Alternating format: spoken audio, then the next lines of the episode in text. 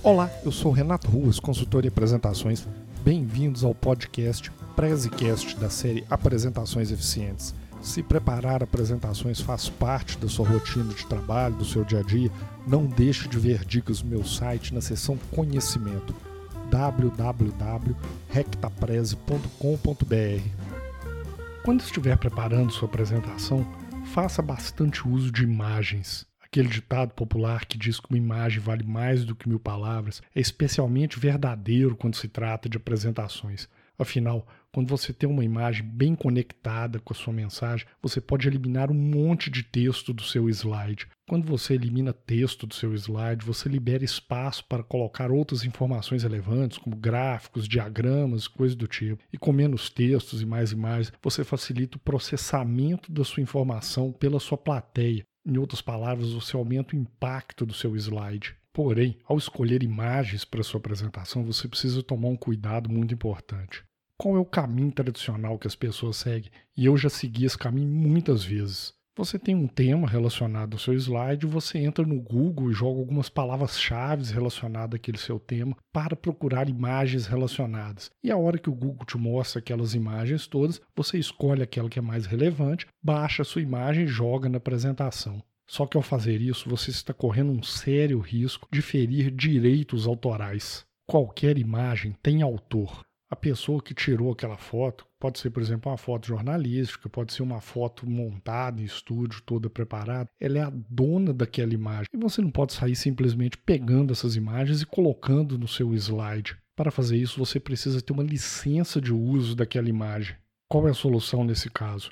Uma das soluções é você assinar um banco de imagens. Existem vários serviços que disponibilizam uma série de imagens profissionais ou vetores, vídeos, coisas do tipo, de alta qualidade e que cobra de diversas formas. Porém, essa é uma abordagem que tem custo e muitas vezes, para um usuário individual, não justifica o custo. O custo é muito alto e atrapalha para as pessoas conseguirem imagens com os devidos direitos de uso resolvidos. A outra solução é buscar aquelas imagens com as chamadas licenças Creative Commons. As licenças Creative Commons foram criadas para poder disponibilizar imagens mais acessíveis, para aumentar a divulgação de imagens e ao mesmo tempo que protegia os direitos e protegia os autores da imagem. Porém, mesmo as licenças Creative Commons precisam de alguns cuidados. Existem vários tipos de licenças Creative Commons disponíveis. Algumas dessas licenças até permitem o uso das imagens para fins comerciais. E o que é isso? Quando você está usando aquela imagem para ganhar dinheiro, por exemplo, para divulgar o seu negócio, para divulgar o seu serviço, colocar numa apresentação de vendas ou no seu website.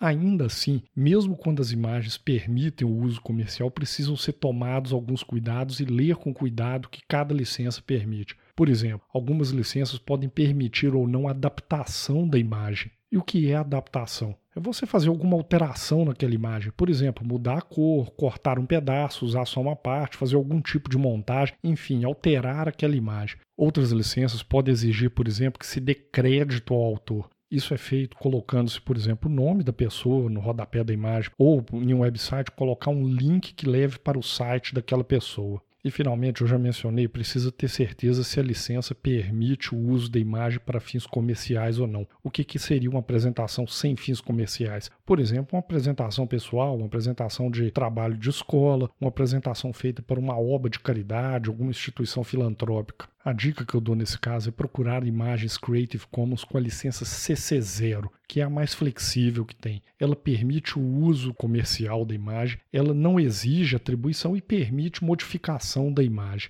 Para deixar isso tudo um pouco mais claro, eu já fiz um e-book onde eu explico quais são os tipos de licença Creative Commons disponíveis, as limitações e os cuidados de cada um. Eu vou disponibilizar na descrição do podcast um link para poder baixar esse e-book. A questão de direito autoral, direito de uso, vale também para fontes. A gente já vem com um monte de fonte instalada no nosso computador, mas às vezes a gente vai na web para procurar alguma fonte mais criativa ou que tenha mais a ver com a nossa identidade visual, com o nosso produto. Fontes também têm direito de uso e ao baixar uma fonte você precisa observar muito bem se ela está disponível para uso comercial, pessoal e outros tipos de aplicações, como por exemplo o website. Um outro cuidado a se tomar é que existem na internet vários sites que vendem esse tipo de produto, imagens, fontes, templates de PowerPoint, coisas do tipo. Esses sites costumam disponibilizar alguns itens de graça para atrair clientes. Então, de tempos em tempos, ele coloca lá algumas promoções, coloca lá para você baixar algumas imagens, fontes, templates. E, ao baixar esse tipo de material, leia sempre com cuidado que direito que aquela imagem tem. Se você pode usar, se aquilo é gratuito, se é uso pessoal, comercial. Cuidado com esse tipo de pegadinha.